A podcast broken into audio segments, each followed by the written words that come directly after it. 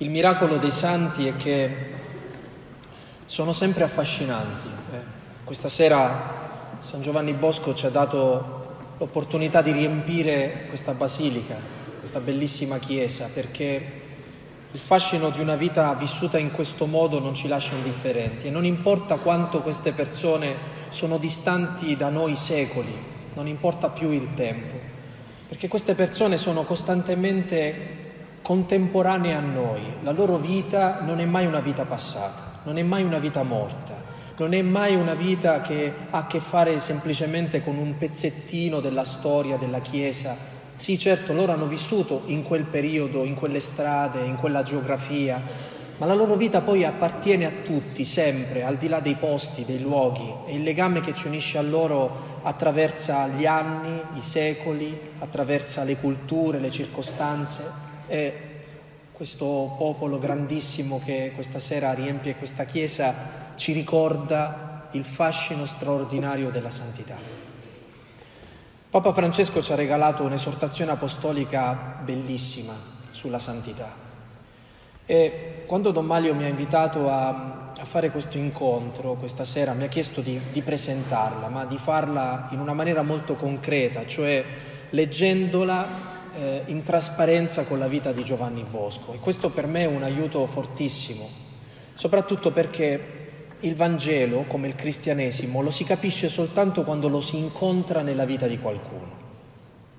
Se il Vangelo ce lo spiegano e basta, sì, possiamo rimanere ammaliati da quella spiegazione, ma non ci cambia la vita. Quando invece il Vangelo lo incontriamo e lo incontriamo nella vita di qualcuno, allora quel Vangelo smette semplicemente di emozionarci perché diventa una possibilità nella vita di una persona. Tu ti accorgi che non è soltanto bello quello che hai ascoltato, ma è l'occasione che tu hai per poter vivere diversamente la tua vita, è l'occasione della tua vita.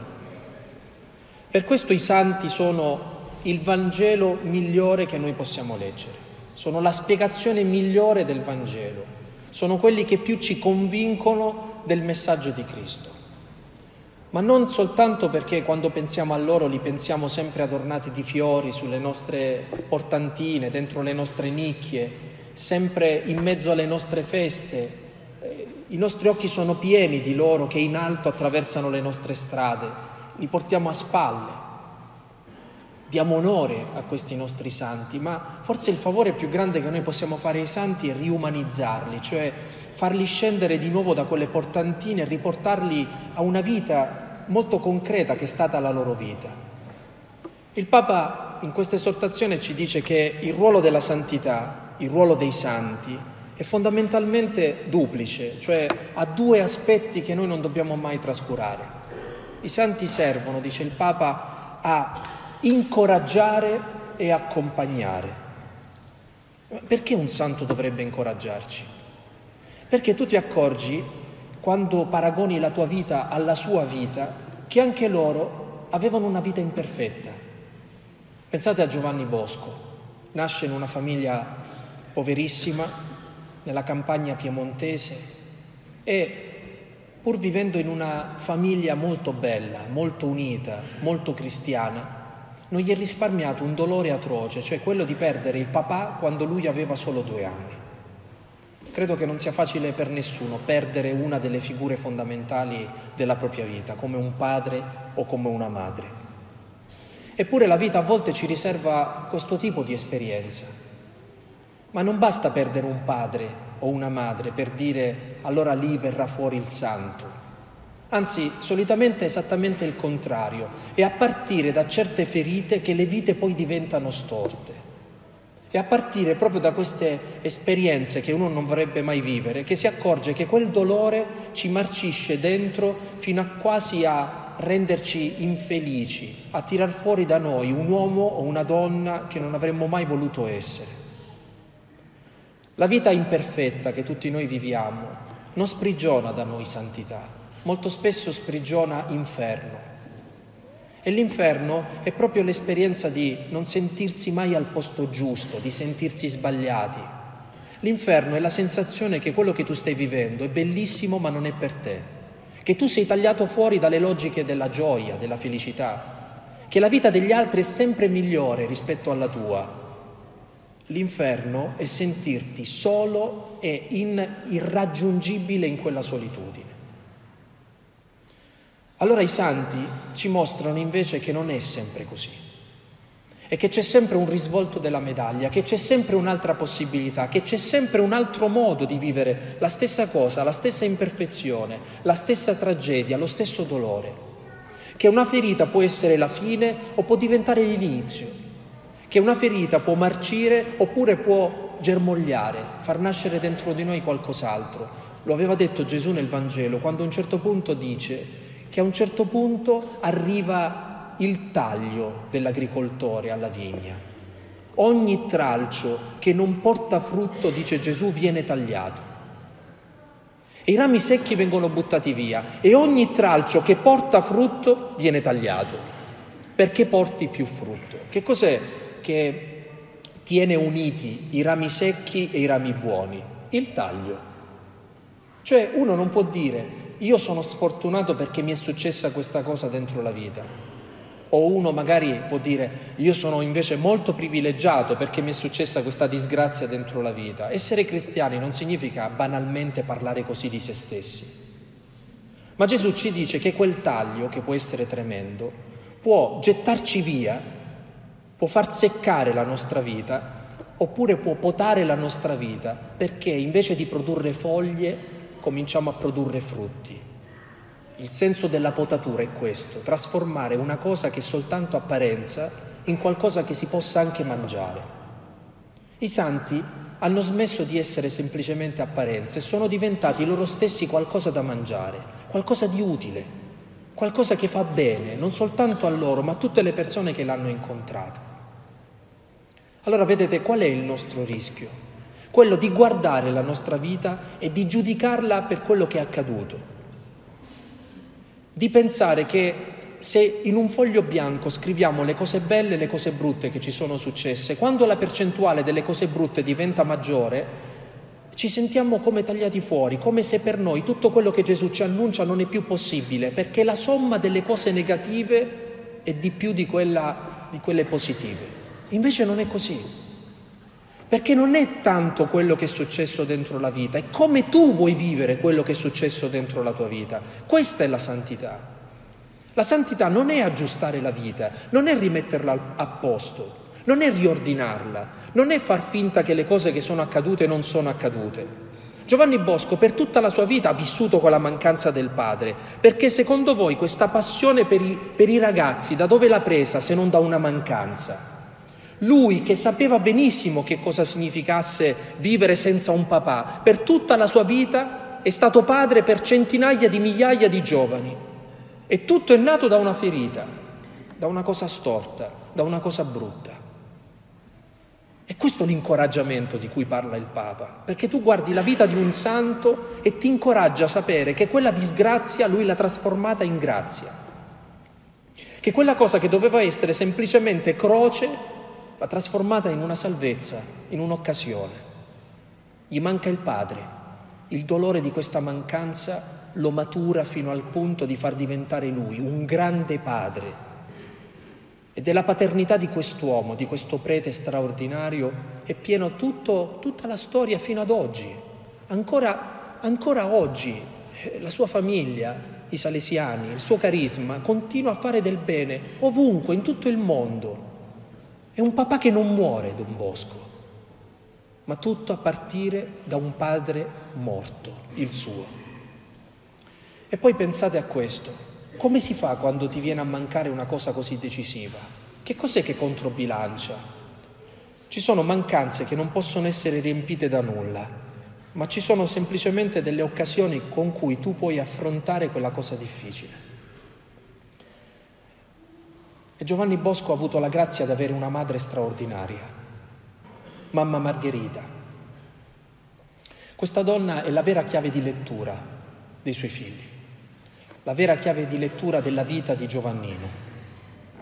Perché la presenza di questa donna forte che si è rimboccate le maniche, che ha vissuto con dignità la povertà, che ha vissuto tutta la sua vita spendendosi per gli altri, considerando figli suoi figli che Giovanni Bosco man mano portava a casa. Questa donna ha insegnato al figlio che bisogna fidarsi di Dio anche quando Dio non lo si capisce, che bisogna fidarsi di Dio anche quando Dio sembra non rispondere alle nostre richieste, alle nostre preghiere. In fondo il papà di Don Giovanni Bosco è morto di una semplice polmonite. Quanto avranno pregato in quella casa per salvargli la vita? Eppure non ascolta quella preghiera il Signore, ma questa donna non perde la fede. E riesce a leggere quella disgrazia con gli occhi della fede. Che significa? Che capisce? No, si fida. La fede implica innanzitutto molta fiducia nelle cose che ci succedono e sapere che il Signore continua ad amarci anche quando tutto ci sembra che non siamo amati. Giovanni ha vissuto sentendosi addosso gli occhi di una donna non depressa, non ostaggio della tristezza, dell'angoscia, una donna che ha capito che non, aveva, non doveva passare il resto della sua vita a elaborare un lutto, ma che per amore dei figli doveva affrontare quella perdita, quella mancanza e lo doveva fare concretamente con fiducia, con profondissima fiducia. In questo senso i santi ci incoraggiano, perché in loro sentiamo solidarietà, perché guardando i loro dubbi, guardando quello che, che gli è successo, troviamo somiglianze con la nostra vita, con la nostra esistenza. Giovanni Bosco ha una vocazione grande, quella di diventare un prete prete, un prete che si è speso per gli altri. Eppure sapete quanto è stato difficile per lui diventare prete? Ha dovuto lavorare, ha dovuto fare il salto in banco, far divertire gli altri, raccogliere i soldi, metterli da parte, per poter diventare prete, per poter diventare quel prete che Dio aveva in mente per tutti, per ciascuno di noi. Il Signore non gli risparmia quella fatica, si fida di Lui, dice che Lui è capace di poter sudare quei soldi per poter diventare quel prete che Dio gli ha messo in cuore, che doveva diventare. Se vi leggete il Vangelo vi accorgerete che Dio dà le vocazioni, ma molto spesso non dà aiuti in quelle vocazioni. Pensate alla storia di Giuseppe, Giuseppe il papà adottivo di Gesù, si trova addosso la vocazione di dover proteggere Maria, di dover proteggere il bambino. Ma quando Erode minaccia la vita del bambino, non può contare sull'esercito degli angeli, non può contare su qualche fulmine che può lanciare su quel palazzo, non può contare su miracoli. Avete letto di qualche miracolo che ha fatto San Giuseppe nel Vangelo? Nulla. Dio si fida di quest'uomo e l'unica cosa che gli dà è un'ispirazione a scapparsene di notte, in un sogno, gli dice per favore vattene. E non gli risparmia niente di quel viaggio, fatto di notte, fatto come un, la gente povera, scappando in un paese dove non c'è niente, dove non conoscono nessuno, dove avrà dovuto imparare un mestiere. Perché Dio fa così? Perché Dio realizza la sua opera dentro la normalità della nostra vita. Non ci dà cose straordinarie, il grande miracolo che Dio ci ha dato, sapete chi è? Noi. Siamo noi il miracolo che il Signore ci ha dato. Quello che sappiamo fare, quello che riusciamo a fare con le nostre forze è l'invito a sprigionare ognuno quello che può, quello che sa. Anche per San Giovanni Bosco è così. E lo so che magari una certa agiografia ce l'ha descritto come un predestinato, no? i sogni di Don Bosco, i fioretti di Don Bosco, tutte delicatezze di Dio che non hanno però risparmiato a quest'uomo fatiche, incomprensioni, povertà, ingiustizie. E uno dice, finché devi lottare contro la massoneria, questa sorta di, di mafia nascosta che gli navigava contro, perché? perché un uomo che si occupa degli ultimi, che accende la luce sugli invisibili, è sempre un uomo scomodo. No, ha dovuto lottare anche contro i suoi, contro quelli della stessa Chiesa che lui serviva, ma Dio lo ha aiutato comunque, non gli ha risparmiato quel dolore, ma non l'ha lasciato solo, lo ha accompagnato passo dopo passo. Fratelli, in questo senso i santi ci sono di incoraggiamento. Perché guardando loro noi possiamo dire, loro ce l'hanno fatta, allora c'è speranza anche per noi. Ecco perché abbiamo bisogno dei santi, perché tutti noi abbiamo bisogno di essere incoraggiati. Tutti noi abbiamo bisogno non di ricevere semplicemente parole, ma di vedere nella vita di qualcuno che è possibile vivere diversamente e che è straordinariamente bello vedere come una vita può essere trasformata quando la vivi così, in quel modo. Ma la seconda parola che usa il Papa è sentirsi accompagnati. E questo per un motivo molto semplice. Una persona che ha sofferto acquisisce una sensibilità che gli altri non hanno. Quando tu sei passato attraverso un'esperienza negativa, tu non sei più come prima. Acquisisci una capacità di sentire il dolore, lo stesso dolore, quando capita nella vita di qualcun altro. Lo avverti, si crea una sorta di empatia. Il Signore ci ha dato i santi perché loro sono costantemente in empatia con la nostra vita, perché ci sono passati loro per primi. E li ha messi lì assolutamente per dirci che siamo compresi da qualcuno, che siamo aiutati da qualcuno, che siamo accompagnati da qualcuno. Perché fondamentalmente che cos'è questo grande mistero della comunione dei santi? Che cos'è la Chiesa se non sapere che non siamo soli concretamente e che il Signore non ci mette semplicemente i fratelli e le sorelle che ci abbiamo accanto, come in questo momento, ma che ci ha dato un legame persino con i santi è che non c'è un momento della nostra vita in cui noi non siamo in sintonia con qualcuno di loro. Ognuno di noi ha i suoi santi. Noi diciamo io ho devozione per Tizio, Caio, Sempronio, ma guardate, non è una cosa brutta, significa che ci accorgiamo che per come è fatta la nostra vita, per come siamo fatti noi, da alcuni santi ci sentiamo più capiti. E questa è una grazia che qualcuno ci, ci fa sentire capiti. Ognuno di noi deve domandarsi chi mi capisce, da chi mi sento capito. Questo significa scoprire la propria devozione. Non è semplicemente nascere in un posto e sapere che da sempre in quel posto c'è la devozione a Tizio, a Caio e Sempronio, no, è guardare negli occhi un santo e vedere la vita di quest'uomo e dire lui sì che mi capisce, perché lo sa. E credo che sia un aiuto formidabile per noi sentirci incoraggiati e accompagnati. Papa poi dice che i santi sono soprattutto quelli della porta accanto, cioè ci ricorda che la santità quasi mai ha a che fare con le cose eclatanti. Noi siamo troppo abituati a pensare che i santi sono capaci di cose straordinarie, di segni grandiosi, rimaniamo impressionati dai fuochi d'artificio che a volte loro compiono, ma in realtà quello che colpisce di più di questi santi è la loro normalità. È come hanno vissuto il lunedì mattina, non la domenica.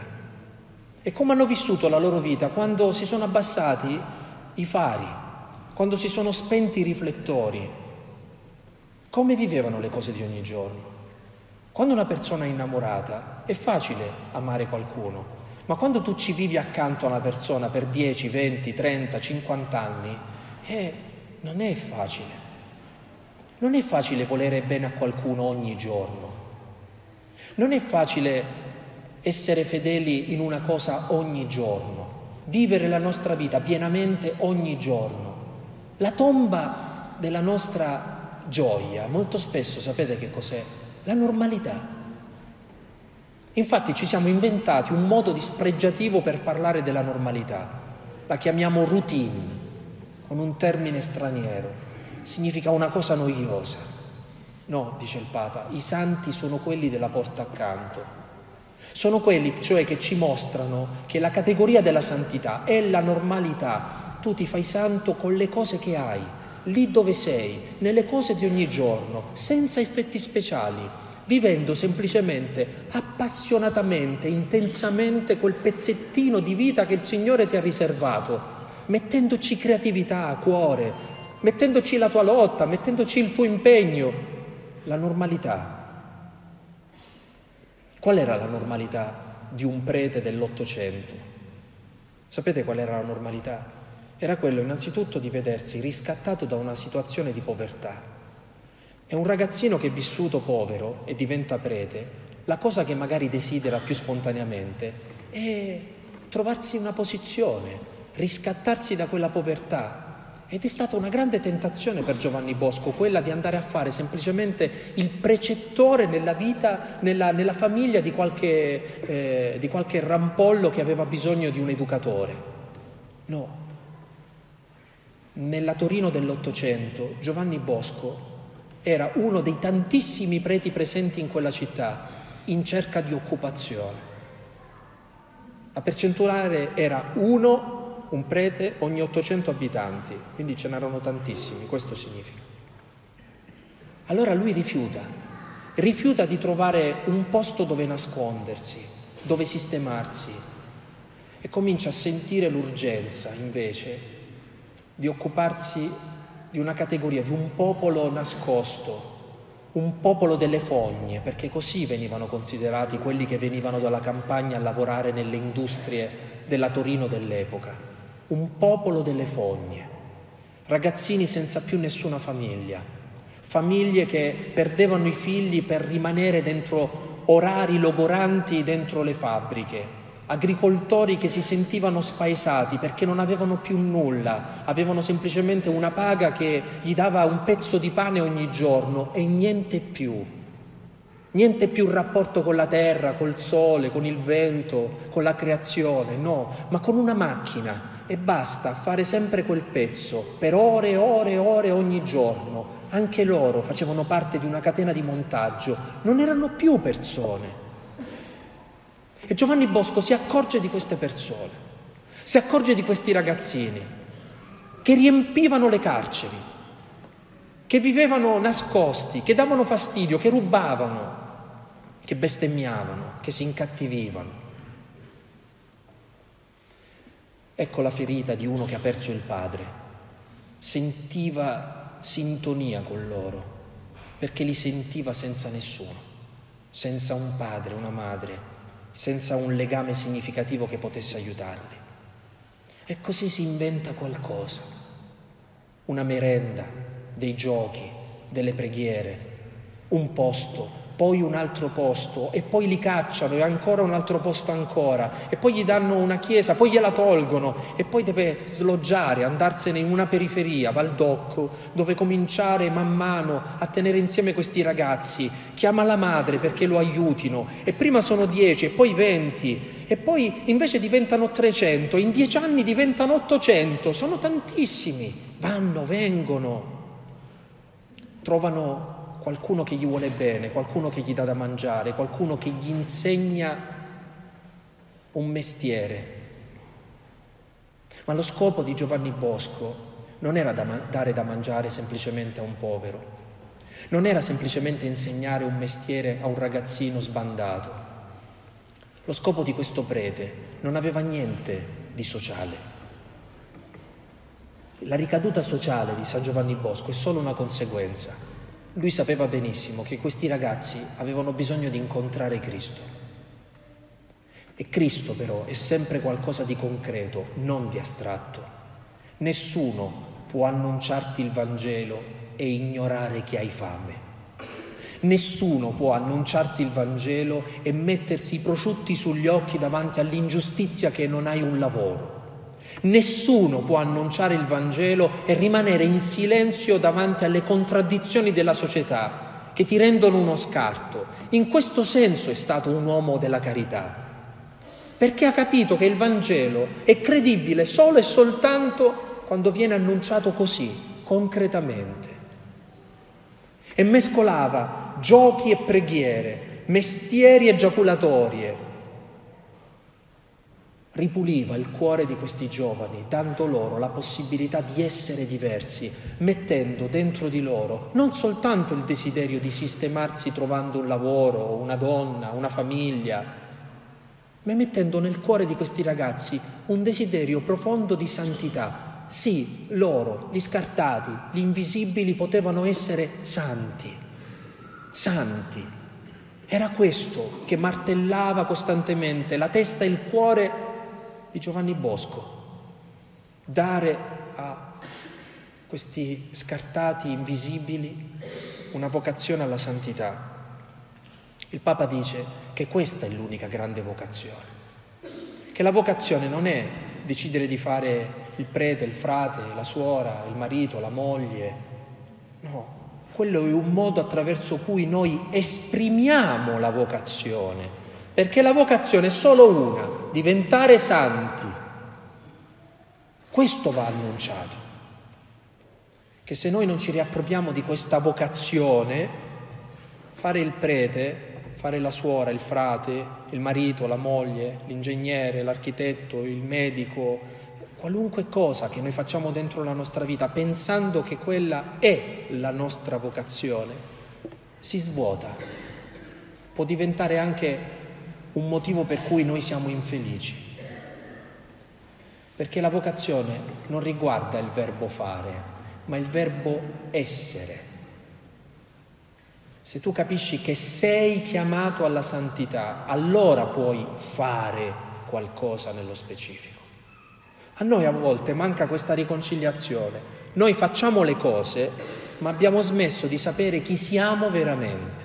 E il Vangelo a questa domanda risponde. Il Vangelo non ti dice se devi fare o no il prete, se devi o no sposarti, non te lo dice il Vangelo. Non è un vademecum, non è un oracolo. Il Vangelo ti ricorda chi sei. Se tu ti ricordi chi sei, puoi fare quello che vuoi, perché sarai santo in quello che fai. Non è forse questo quello che ha intuito Giovanni Bosco a un certo punto dentro la sua vita? E in che cosa lo trasforma? In un uomo vivo, in un uomo umano, perché questi sono i santi, persone in cui tu senti che c'è vita, senti che sono pienamente umani. La gente così dovrebbe riconoscere il nostro cristianesimo non da quello che diciamo di Gesù Cristo, ma da quanto la nostra vita è viva, da quanto la nostra umanità è veramente umana.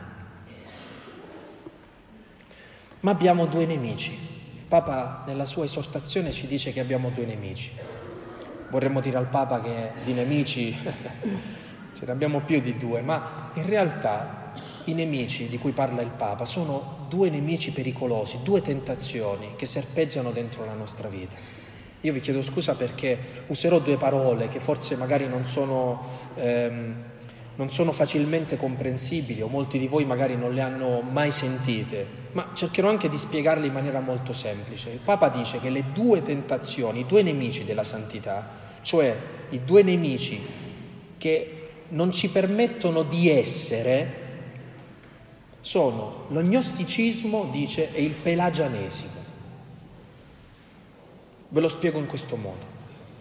L'ognosticismo è la tentazione di vivere solo con la testa, in maniera cerebrale. Volete un esempio? Avete presente quando litigate con una persona, ci litigate per dieci minuti, no? Poi tornate a casa e voi continuate a litigare con quella persona qui, e per ore e ore voi continuate quel litigio, che in realtà è durato solo dieci minuti, ma nella vostra testa continua. E andate a casa, vi mettete a dormire esausti come se, se siete stati a litigare per dieci ore, nella vostra testa però. Le preoccupazioni e la vita, l'amore, la gioia, il dolore, quello che ci capita, molto spesso noi siamo tentati di viverlo solo dentro la testa. Il fatto di aver pensato molto a qualcosa ci dà la sensazione che l'abbiamo anche vissuta questa cosa. Non è così, fratelli. Non è che siccome io ho pensato molto all'amore, allora ho amato. Provate ad aver sete e a pensare molto all'acqua, vediamo se vi dissetate. L'ognosticismo è purtroppo pensare che la vita è solo analizzare, riflettere, farsi le paturnie mentali. Quante volte noi viviamo solo così? Allora, i santi non sono quelli che fanno discorsi profondi, non sono quelli che vivono in maniera cerebrale tutto dentro la loro testa, che sanno analizzare tutto, che sanno dire tutto, che sanno spiegare tutto. No, hanno capito che c'è qualcosa di più grande della testa e dei ragionamenti e che se tu vivi prigioniero della tua testa, molto spesso non stai vivendo, pensi di vivere, ma sei soltanto chiuso dentro la testa. Attenti però, dice il Papa, perché c'è un nemico contrario. Il nemico è il pelagianesimo, che sono quelli invece che invece di vivere nella testa fanno tutto con i muscoli della volontà. Le cose le devo fare, le devo affrontare, le devo così. Le persone che vivono di muscoli di volontà, alla fine sapete cosa succede? Si esauriscono perché le forze finiscono. Perché noi non abbiamo la volontà e la forza per affrontare tutto. E che molto spesso non basta la volontà, abbiamo bisogno della grazia, perché se nessuno ci aiuta, noi non andiamo da nessuna parte. Avete presente quando nel Vangelo i discepoli in mezzo alla tempesta, dice l'Evangelista, remavano, remavano, remavano. Il vento era contrario e non riuscivano ad andare da nessuna parte. Perché? Perché non basta il tuo impegno, devi avere l'umiltà di dire che se il Signore non ti aiuta, non vai da nessuna parte. Allora, il cristiano è uno che non vive prigioniero della testa e non vive nemmeno nel delirio di onnipotenza che basta la volontà per risolvere il problema della vita. Giovanni Bosco questo lo sapeva benissimo perché, essendo un uomo che per tutta la sua vita ha vissuto di ispirazioni, i famosi sogni di Don Bosco, no? Qual è la tentazione di una persona che sogna? Vivere nei sogni. Non svegliarsi mai da quei sogni. Immaginare, immaginare, immaginare, immaginare, ma mai essere pratici. Invece San Giovanni Bosco ha fatto sempre seguire a un sogno una decisione, qualcosa di concreto. E lui sapeva benissimo che aveva ragione quel salmo che dice così, se il Signore non costruisce la casa, in vano vi faticano i costruttori. Tutto quello che ha fatto l'ha fatto perché ha sempre sentito che c'era la grazia che lo aiutava. Solo così si spiega il motivo per cui si è messo a costruire Valdocco, 3-4 chiese, non chiesine, eh? Non si è messo a restaurare San Damiano, no, andate a vedere la basilica di Maria Ausiliatrice, e chi ci aveva i soldi? Lui no. Ma diceva sempre la provvidenza. La provvidenza. Solo i santi hanno questa incoscienza che poi, eh, se non sei santo e ragioni così, fai solo danni. Eh? Quindi bisogna ricordarsi che la santità è una santa incoscienza, poi c'è un'incoscienza invece che solo incoscienza. Eh? però si è sempre sentito accompagnato dalla grazia di Dio. Ha sempre saputo che alla fine i suoi ragazzi avrebbero mangiato. Qualcuno alla porta si presentava sempre ad aiutarli. Sapeva che quell'impresa era possibile perché non era solo, perché la grazia lo aiutava. Non bastava il suo impegno, senza la provvidenza il suo impegno arrivava solo a un certo punto e basta, non oltre. Ecco come si sconfiggono questi due nemici. Non si può vivere chiusi nella testa e non si può vivere solo di volontà. I santi ci insegnano come sbaragliare questi nemici, come non vivere così.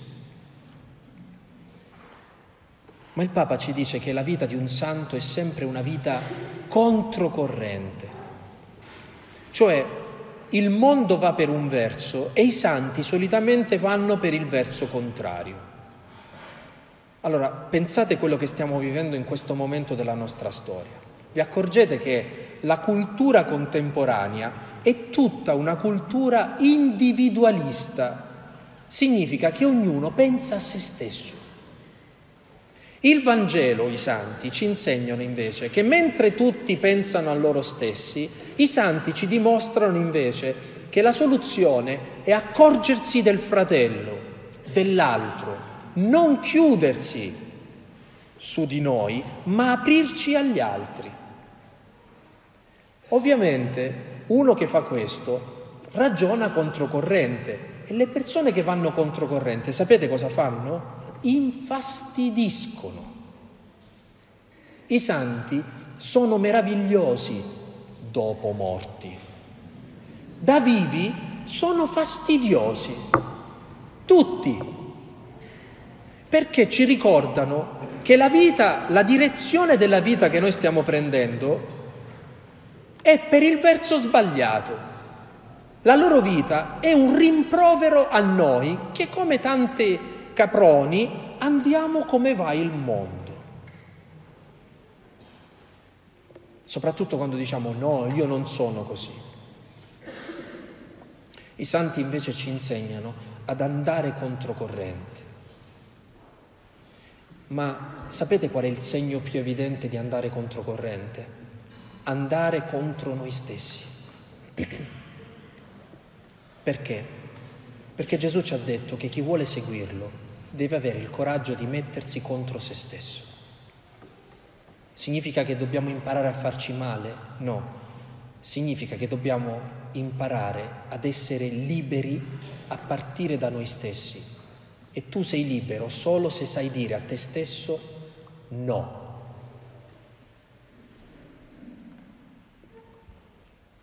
Nella fiaba del, del piccolo principe, Sant'Exupéry racconta che c'è un, un re che comanda in un modo molto strano. Dice, qui sono io il re di questo pianeta e io comando tutto. Allora arriva il piccolo principe e dice questo re, ti comando di stare in piedi. Il piccolo principe è stanco e si siede e dice lui, allora ti comando di sederti. Allora il piccolo principe alza la mano e ti comando di alzare la mano. Capite che in realtà non sta comandando niente, sta secondando quello che vede, però lui è convinto che sta comandando. A volte noi pensiamo che la libertà è fare quello che voglio. Noi non siamo liberi quando facciamo quello che vogliamo, cioè quando ci assecondiamo in tutto quello che ci passa per la testa, per la pancia. Siamo liberi quando sappiamo dire a noi stessi sì e no. Noi siamo capaci di dire a noi stessi sì e no, perché se non siamo capaci di dire a noi stessi sì e no, noi non possiamo mai essere controcorrente. Perché, fratelli, è facile mettersi insieme a dire la mafia è una cosa brutta, ma la mafia è una cosa brutta se tu innanzitutto hai capito che la prima contestazione alla mafia è quella che ti porti dentro, che se tu hai vinto quel mafioso che ti abita, allora puoi aprire bocca anche su quello che c'è intorno a te. Che siamo noi il primo controcorrente da dover prendere sul serio. I santi hanno capito che il mondo si può cambiare e che loro sono l'inizio di questo cambiamento. Non è possibile rendere il mondo un mondo diverso, che ragiona diversamente, se innanzitutto non sono diventato diverso io, se non ho cambiato io la mentalità con cui ragiono. Per questo Giovanni Bosco non si è occupato soltanto di fare santi i suoi ragazzi, di cambiare la sensibilità della Torino dell'epoca, di cambiare un mondo che tende sempre a ignorare gli invisibili. Ha dovuto vincere il suo egoismo, il suo peccato, la sua contraddizione, la sua mentalità mondana. Il grande lavoro su se stesso è diventato un grande ministero nei confronti degli altri. Noi vogliamo fare santi gli altri, ma non farci santi noi. E questo è sempre molto sbagliato.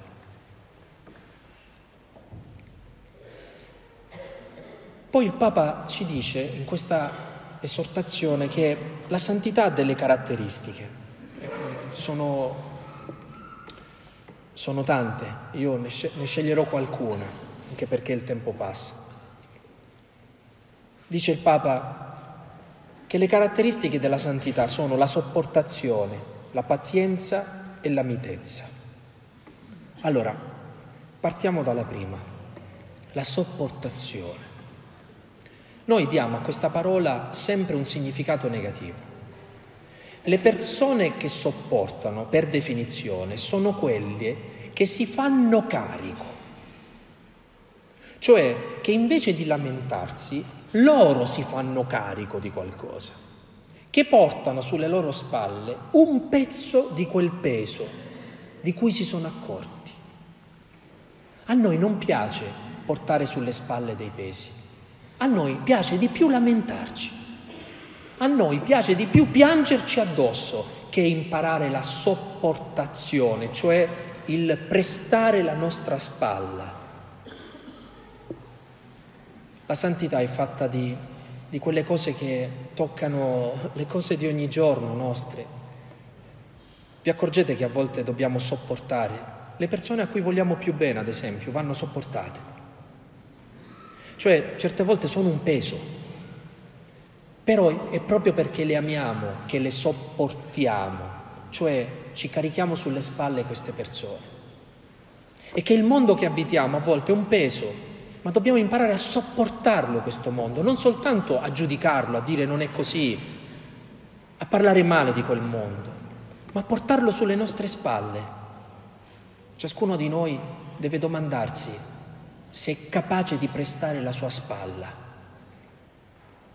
se capace di pazienza, noi che abbiamo la fretta di ottenere tutto subito e non ci accorgiamo che ci manca proprio quello che rende un agricoltore un buon agricoltore.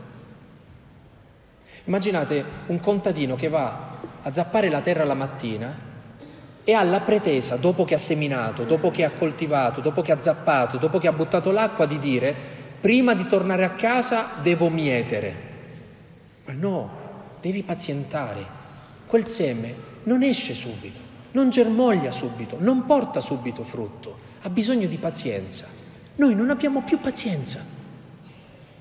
Noi non capiamo che la pazienza è davvero una caratteristica della santità. Guardiamo i nostri figli e vogliamo che siano subito bravissimi. Non abbiamo pazienza. Guardiamo la persona che amiamo e vorremmo subito che correggesse tutti i suoi difetti e guarisse da tutte le sue ferite. Noi non abbiamo pazienza. Peggio, non abbiamo pazienza nei confronti di noi stessi, dimenticando che con la testa ci arriviamo subito a capire le cose, ma una cosa è capirle, una cosa invece è farle scendere al cuore le cose che hai capito. Sono due tempi diversi. Vi ricordate cosa dice Paolo? L'amore è paziente. I santi hanno questa pazienza, sanno rispettare i tempi delle cose.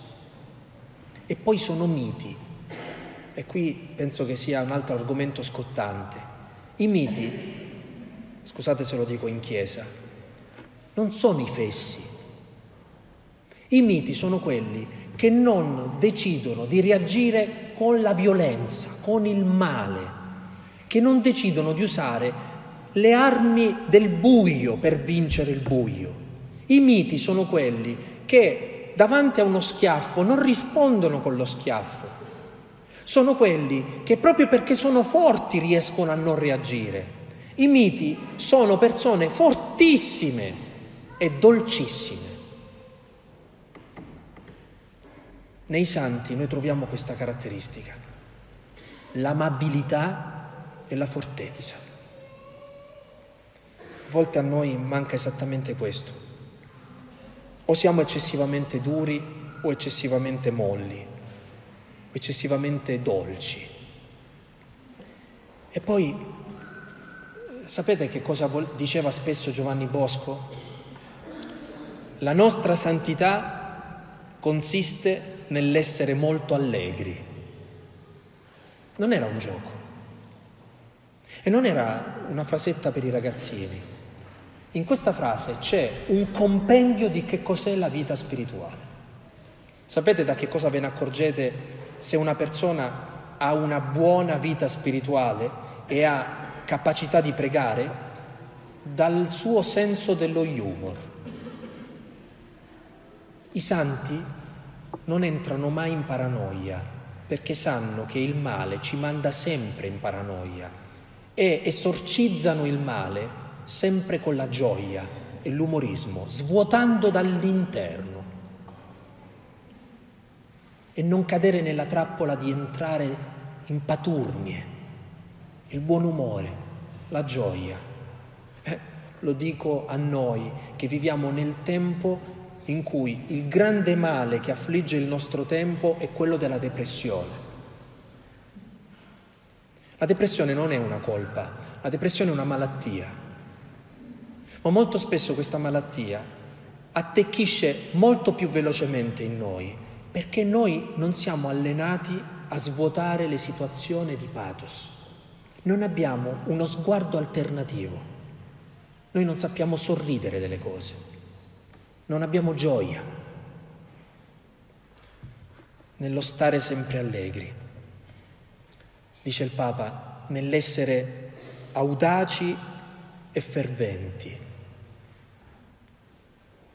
A noi piace la tipidezza perché è politicamente corretta. Sappiate che i santi non hanno niente di corretto, niente, sono scorretti, secondo il Vangelo. Lo era anche Giovanni Bosco. E poi dice il Papa, ancora, i santi sono quelli che hanno scoperto che cos'è la Chiesa e che cos'è la preghiera. E qui ci avviciniamo al cuore stesso del carisma di Giovanni Bosco e scoprire che cosa? Che la santità non è semplicemente qualcosa che riguarda me, ma qualcosa che cambia completamente le relazioni tra di noi. Don Bosco ci ha insegnato un nuovo modo di volersi bene di prendere sul serio la povertà degli altri, di aver cura di qualcuno, di investire lì dove nessuno vorrebbe investire, di creare delle oasi di luce nel buio, che sono gli oratori, in fin dei conti. Nella sua testa erano questo. Senza la Chiesa, cioè senza creare un circuito di rapporti sani, tutti i nostri sforzi personali iniziano e finiscono con noi. Noi dovremmo sempre domandarci se la nostra santità sta creando intorno a noi relazioni sane. Ognuno nella propria appartenenza ecclesiale, nella propria associazione, nel proprio gruppo, nel proprio movimento, nella propria parrocchia. Eh, Ognuno lì dove si, nella propria fraternità, nel proprio presbiterio, ognuno dove si trova deve domandarsi se la santità sta cambiando in positivo le nostre relazioni. Perché Gesù ha detto ai suoi discepoli che sarebbero stati riconosciuti non dalle loro lauree, ma dal modo con cui vi amerete. Ora domandatevi se la gente vede il modo con cui vi volete bene crede di più a Gesù Cristo oppure dice Dio non esiste? È una domanda seria di conversione del nostro modo di essere Chiesa e che non basta che siamo tanti e che non basta che riusciamo a fare tante opere. L'unica opera che il Signore ci chiede di compiere è quella di trasformare le nostre relazioni nell'evidenza che Gesù aveva ragione, che Dio è amore ma, io, ma si vede che io amo le persone che ho accanto, si vede che ci amiamo, perché se non si vede questo non c'è nemmeno la nostra santità. E poi la preghiera. Per noi cristiani la preghiera è come il respiro. Uno che vede un Giovanni Bosco, uno che vede uno dei grandi santi della carità, pensate a Vincenzo De Paoli, no? San Vincenzo De Paoli, uno che vede Madre Teresa di Calcutta, eh, è convinto che queste persone fanno, fanno, fanno, fanno. Sapete qual era il segreto di queste persone? La preghiera.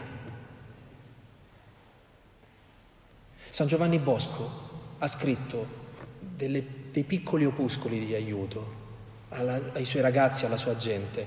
Tutti hanno come scopo quello di aiutare le persone a pregare. Non ha scritto Vademecum su come bisogna gestire, eh, eh, non lo so, eh, com- la stamperia. Non ha scritto Vademecum pratici sulle opere. Ha insegnato come si prega. Ma la preghiera ha questa priorità dentro la nostra vita. Abbiamo capito sì o no che se impariamo a pregare forse questa cosa ci rende santi senza la preghiera siamo Marta, Marta, tu ti agiti e ti affanni per molte cose, che tradotto significa Marta, Marta, tu sei come le ruote della macchina quando slittano. Avete presente? Girano a vuoto, ma non vanno da nessuna parte.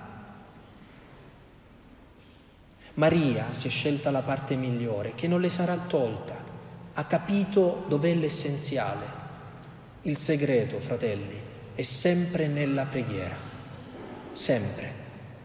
E dovremmo domandarci, io so pregare? Noi sappiamo pregare tra di noi? Essere devoti di Giovanni Bosco significa farci seriamente questa domanda e dire, noi l'abbiamo capita la preghiera? Questa preghiera che noi abbiamo capito ci sta cambiando la vita? Era il cruccio di Giovanni Bosco mi avvio alla conclusione. Sapete com'è morto? È morto consumato, è morto di sfinimento. È stato un uomo che per tutta la vita si è speso completamente, senza risparmiarsi in nulla. È morto così. Ha reso la sua vita un'Eucaristia spezzata e distribuita. Prendete e mangiatene tutti. È diventato egli stesso cibo, fino alla fine della sua vita. Ma aveva un grande segreto Giovanni Bosco. Era Maria Ausiliatrice. Voi vi domanderete, ah sì, questo era legato a quel sogno? No. Giovanni aveva sperimentato qui sulla terra una grande donna, una grande madre, che era sua madre. Questa madre terrena gli aveva insegnato che esisteva una madre più grande di lei. Ha sempre capito di non essere solo, perché c'era questa madre che lo aiutava, auxilium christianorum, aiuto dei cristiani. Voi vi sentite aiutati, vi sentite aiutati da Maria, vi sentite aiutati dai santi, in generale vi sentite aiutati dentro la vostra esistenza? Perché il segreto era lì, in questo rapporto che lui aveva con qualcuno e lui l'aveva trovato nella Madonna. Anche lui aveva bisogno di santi per farsi santo. Era quello che volevo dirvi questa sera. Solo i santi ci aiutano a farci santi, ma l'unico modo di onorare i santi è che diventiamo santi.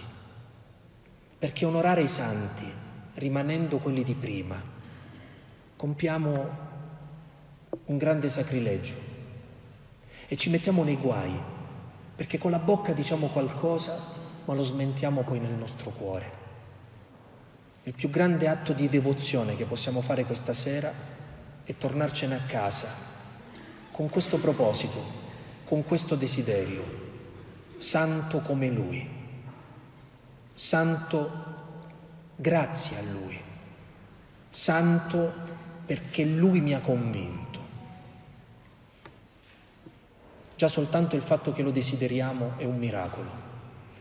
Il come il Signore lo realizzerà, non vi preoccupate.